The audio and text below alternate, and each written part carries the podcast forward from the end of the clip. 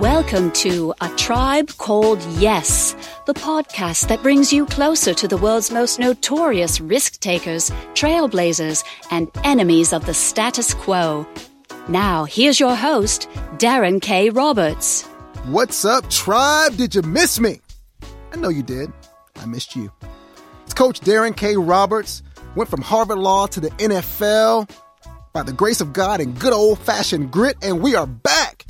That's right, we're back for season two of A Tribe Called Yes.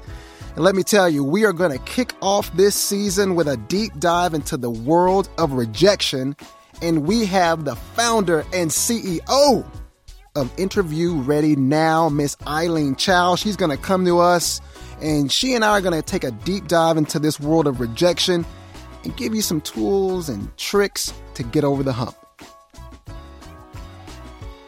Eileen, Eileen, listen, we need you to give us the full rundown on you. Start at Genesis, bring us all the way to the present tense, and let us know how you got to where you are today. Sure. Um, Darren, it's so good to talk with you. We were classmates together at UT. Just a short period ago. I'm, I'm a young guy, so just a few years ago. Yeah, just a couple of years ago. That's right. but, um, you know, in just a couple of years since we've been to UT, um, I've actually transitioned careers more times than I can count. I started off as an intern at General Mills within sales. I did Teach for America. I was a consultant with Accenture. I attended Kellogg Business School with the intention of finding myself in my dream career. I then worked in brand management at Unilever and most recently worked with an education reform organization in New Orleans for six years. Hmm. So, done a lot of things. Um, and so you can probably tell that I, I can't make up my mind. I just love finding new jobs and the hunt and the thrill of each search. And that was combined with this, like the last 10 years since my time at Kellogg, I've been helping people informally, like random strangers and friends of my hairstylist, um, to conduct mock interviews, help them with like job search advice, and look at their resumes. Uh, and so two years ago, I was like, you know, I really love doing this. I've already reviewed 80 resumes on my own without charging anyone. Let's what? see what Hold it would on, be. for free? yeah, for free. Free services? now listen, all, tribe. all this was free. Hold on, let me just, I just want the tribe to know this was in a past life. So Yes. Eileen no longer, she loves to help people, but she no longer is just out there, you know, giving her editing services for free. But anyway, 80 free edited resumes. Gotcha. over over 10 years and you know what i did darren was i actually made a spreadsheet of everyone that i had helped over those 10 years and 80% of the people i helped reached their next level of the job search process. So if they like sent in the resume they got the interview. If we did the interview together they got the next interview or the actual offer. So that's why i launched interview ready now. You know i was like i want um, i want to approach the career coaching process holistically and serve as like a mentor and a coach and offer individual services as well as conduct large workshops to, to large groups of people transitioning to different careers. Hmm. This is the part where Darren kind of goes off topic, but it's somewhat on topic. You know, why don't schools teach this stuff? I mean, I know, I mean, this seems like, like this is the stuff that actually matters in life, yet the fact that people don't know how to, and I'm not judging them, but Right. I feel like people will leave a four year college or university and still have a lot of trouble working through cover letters and resumes. I, agree. Why don't we teach that stuff better? I think, um, and I'm going to tell you, Darren, like I started this, or you know, company with the uh, intent to fill this gap. I've talked to very few people that said they had great career services in undergrad. I don't know about you, but I think what um, the trend I see is that you know, even at Kellogg, I felt like they had really great templates for resumes and cover letters, but I learned the most from my peers, and it's because most people that are in that career center um, might not even have the same de- degree that you had, first of all, so they might not understand like the content knowledge. And second of all, I don't know the last time that those people were actually on the hunt themselves, right? And as you've heard, I mean, literally, I had a job interview earlier this week. Like, I just keep my options open and just you know want to like stay fresh and stay hip with all the trends and the questions that people ask um, the technologies that they use to screen resumes so i think a lot of it is just the lack of firsthand experience leads to the lack of giving good advice to students while they're in undergrad I hear you. No, I think you're right. I mean, I, I see about 350 students a year, and they'll range from your freshman, you know, don't know what the major is, maybe anthro, to your fifth year chemical engineering. I know where I'm going. But the strategy behind kind of getting to the next step is missing. And I also think there's this very real fear of rejection, which is what we're going to jump into now. And I remember when I came to the university to teach, I saw this article about this professor at Princeton who had created this CV of failures which was a little too dramatic of a title, but essentially he had flipped his CV. So instead of listing, you know, the school that he went to for undergrad and his PhD and all of the jobs that he had, he listed all of the schools that he didn't get into, you know, the fellowships that he didn't get.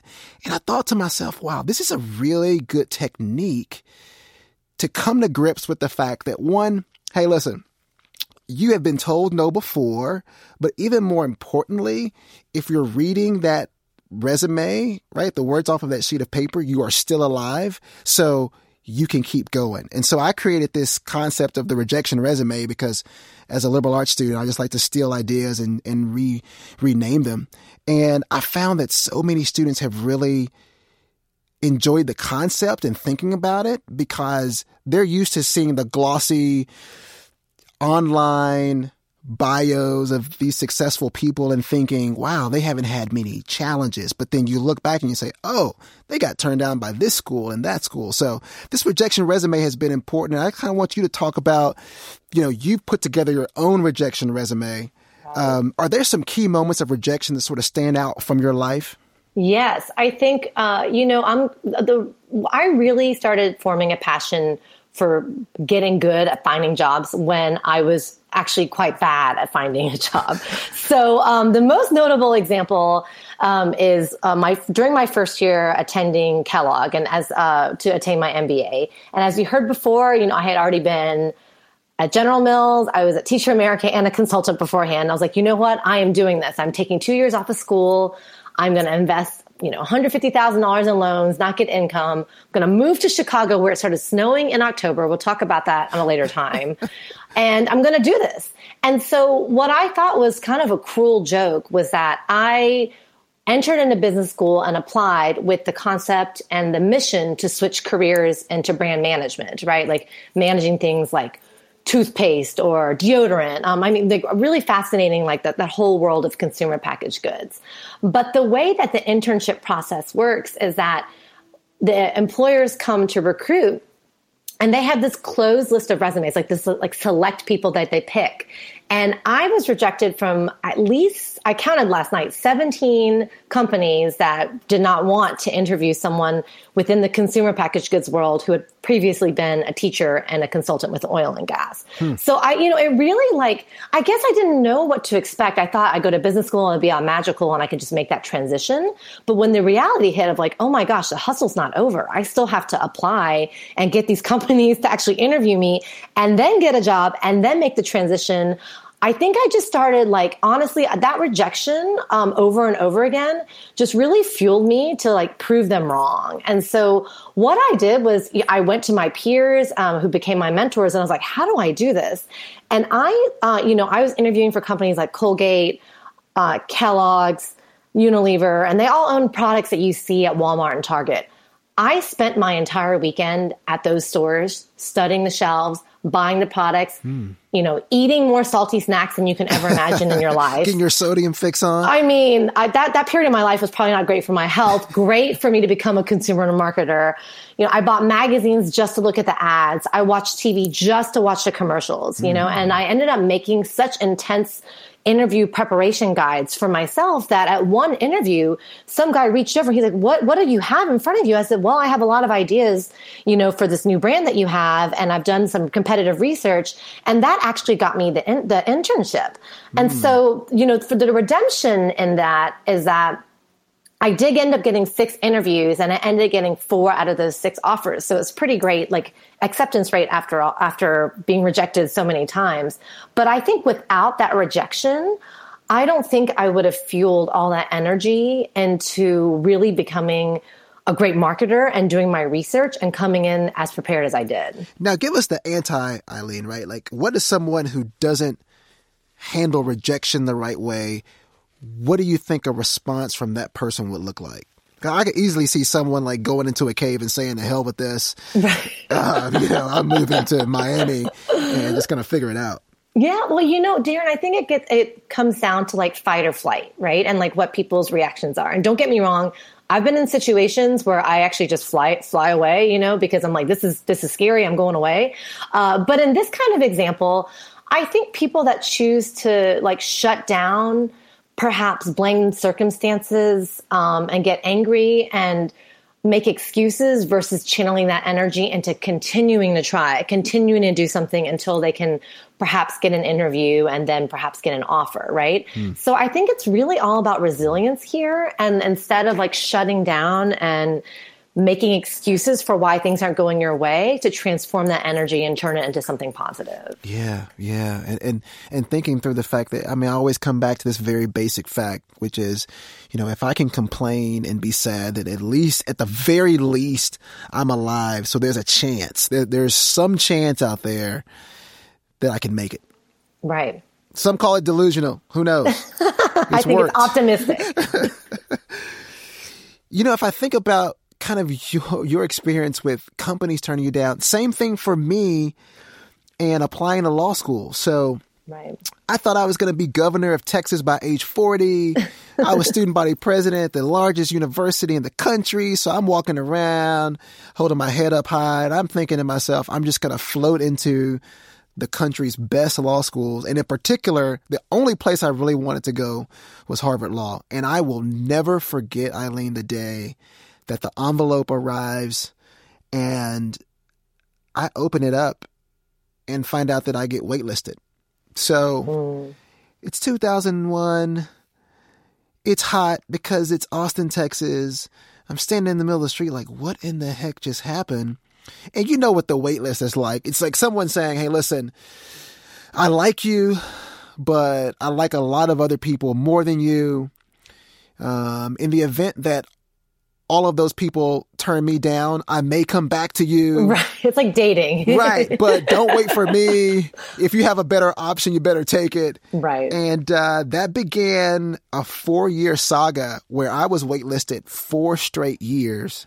Wow. Um, and at some point, I was just like, just tell me no. Just tell me, leave us the hell alone, right?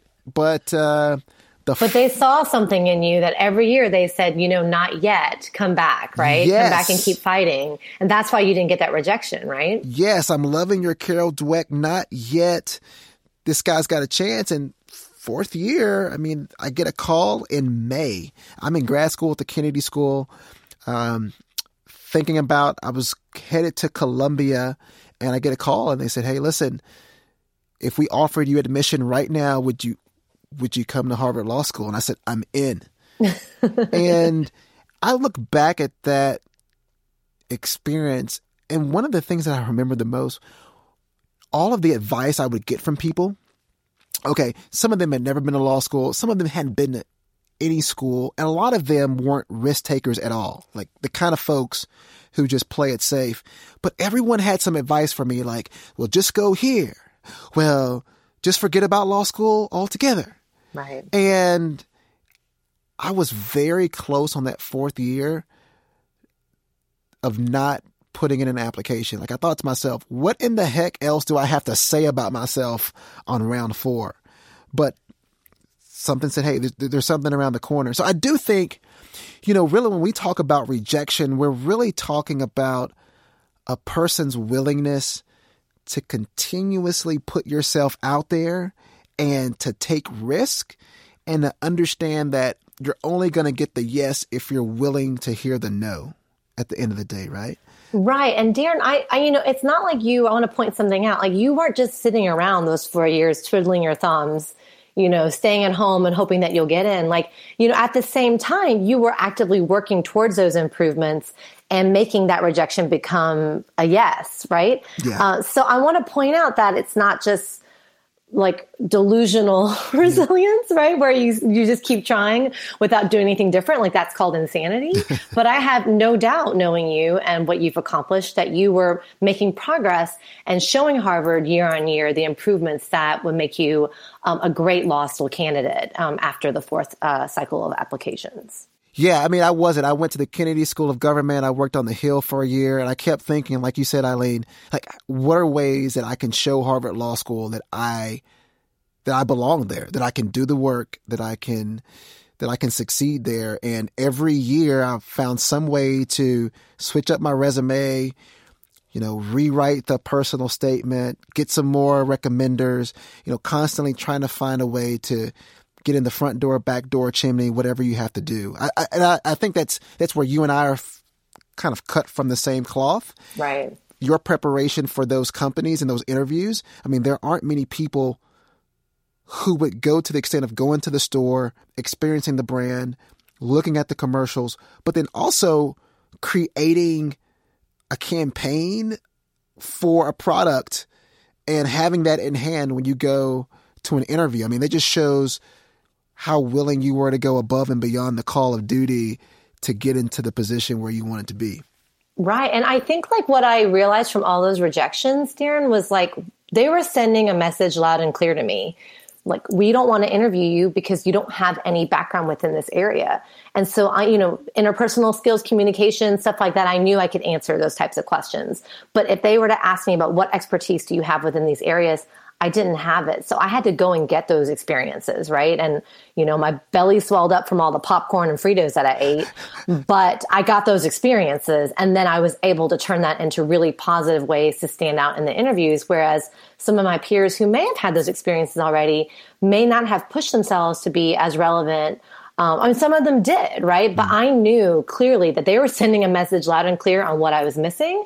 And so it was actually very clear cut for me on what I needed to do. Hmm you know, you work with clients who are, and I really want you to take a dive into this. I mean, you're working with clients at every end of the spectrum, you know, just coming out of college and people who are making, you know, their third and fourth career pivot. I'm dealing with students that range from, you know, fresh on the campus, freshmen to seniors who are leaving. And right. the one thing I find is that this feeling of risk aversion and there are so many different culprits. It could be helicopter parents that are trying to tell Susie that she's got to be a doctor, you know, in order to be successful. Um, a lot of social media is trying to preach to folks what they should do with their lives. But I feel like I deal with so many students right now who are risk averse, who are afraid of rejection to the point to where I've built out a failure management module in my class where I force students to go and put themselves through a rejection challenge. So kids gotta go in pairs to Starbucks and ask for a free latte and get videotaped doing it.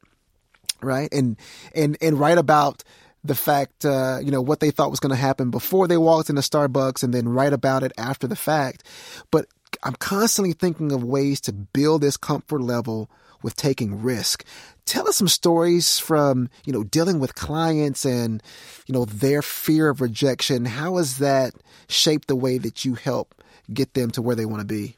Right. So I'll, I'll tell you, um, you know, when you said that you work with students from freshmen to seniors and that you give them almost a protected environment to fail, I think that's so healthy and will build a background and being able to take those risks and and if, examine like if you're not happy, then I need to do something about it, even if it means being rejected from what I want to do. Mm. Um, I have worked. I, I worked with a client last summer who was she had been working for 35 years and had never had a resume done, hated her job, but she you know she and my other clients that are successful share one thing in common like the desire and the willingness to change. And they had reached a point where they were willing to take that risk and willing to be rejected because they just could not take their day-to-day job anymore. So with her we worked on her resume. And at the end of our uh, i do sessions over the phone where i interview them about like their backgrounds and experiences and show them how you can create this bullet and tailor it to the job they're applying to um, it got really, really quiet at the end of our session as I was asking her how it went. And I realized it was actually because she was crying. Like she was like, had never viewed herself in such a positive light before and had never like seen all these amazing things that she had done over 35 years on one piece of paper, right? Mm. Um, she since literally for the like she's already switched jobs twice. I don't know if that's like I unleashed too much of a beast, you know. um, but she, you know, uh, switched a job immediately after our session. She contacted me a month ago. She wanted some more coaching to get an, an even higher position. Like she embraced the fact that I might be rejected, but I'm going to do what I need to do, and then being able to be that part part of her story to give her that boosted confidence and give her the tool of like being able to talk about her experiences in a powerful way just felt so incredible. Hmm. Hmm. And now she's ready to even reach for higher goals based on, you know, that one experience of sort of getting over and and it really, I mean, you're we're providing a confidence booster that's helping your clients say, okay, I thought I wanted to do this, but I actually don't have the confidence to say that I can do this or even get this position. Right, right. I mean, so many times, uh, you know, a common misconception that I see is that people will look at a job description and they're like, you know, I don't have 100% of these qualifications. And I and I tell them, if you have 100% of those qualifications, you're overqualified for that job. Hmm there should always be a little gap, right? And that's like the passion and the drive and showing that you want to learn and grow within this position. Otherwise, you'll be bored.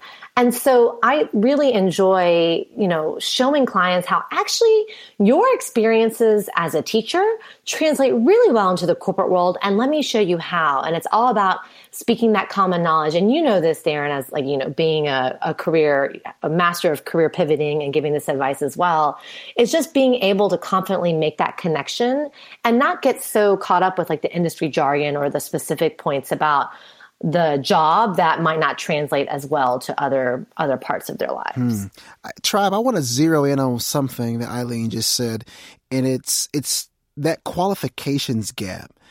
If you are 100% qualified for a position that you're looking for, right? I mean, if you just can go down the list of qualifications and check all of them off, there is a very good chance that you shouldn't be taking that job because having some sort of gap in the in qualifications that they want and what you have just that lets you know that there's room for growth. You're going to be challenged. And i think so many people say okay let me just take the safe route. Hey this is exactly what i have. This is what i'm going after. No you need to be you need interviews where you're having to go in there and make the case for why they should still hire you even though you don't have X, Y, or Z. You said it right. And that's the only way you'll move up, right? Yeah. I mean, if you keep getting positions that you're overqualified for, you will remain at the same level and that usually means the same level of pay and more, you know people want to work less and make more money and so i think the way to do that is to challenge yourself to go all out in life and in these interviews and preparing yourself and your stories to show how this is a gap but an achievable gap that you can easily overcome mm. uh, with because of your work ethic and your ability to, to grow quickly. I love it. I love it. Now, tribe, you know, we are all about action. This sounds great. You've got some good old ear candy flowing down the lobes, but right now we've got to get you into action. So here's what we're asking you to do. You're going to go to interviewreadynow.com backslash rejection resume. That's interviewreadynow.com backslash rejection resume. And you're going to be able to do a couple of things there. One, download the rejection resume. Eileen and I have both posted ours up to the site so you can see them as examples, but download the template and go ahead and fill out your own rejection resume and share it with folks across the world. And you can use that site to share stories of rejection. I think the more we build a community around people who are courageous and candid and authentic enough to say, hey, I've been rejected, but listen, I'm still alive and I'm still out here taking risk, the better off we will be. So make sure you go to interviewreadynow.com backslash rejection resume. Also, on social media, hashtag rejection resume. Any thoughts, any input, we'd love to hear from you. So hashtag rejection resume. Be sure to post your thoughts on social media. Eileen, this has been great. Let me tell you something. I'm just, I'm all giddy over here. I'm feeling good. It's been wonderful to have you on the show with the tribe. Darren, this was the highlight of my week, and reconnecting with you has been just so inspiring. Thank you so much. And, Tribe, thank you so much for having me today. And you know what? Last thing, I, I know that people are going to be listening to this episode and wondering how can I get in contact with Eileen? What are the best ways to get in contact with you? Well, I'm kind of a compulsive person on all methods electronic. So uh, you can go to the website interviewreadynow.com, as you mentioned. Uh, I have my email, my phone number. And uh, let me tell you guys, I had never been on social media before the age of 35, but I forced myself to do this as part of the company launch.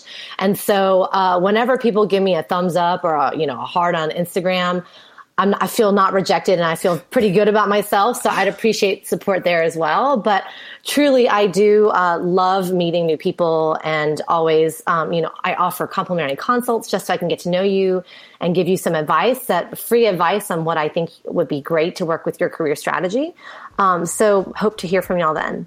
Eileen, thank you so much. Tribe, you have all the tools now that you need to go out there and slay some dragons. Make sure that you keep saying yes, and we will see you next week.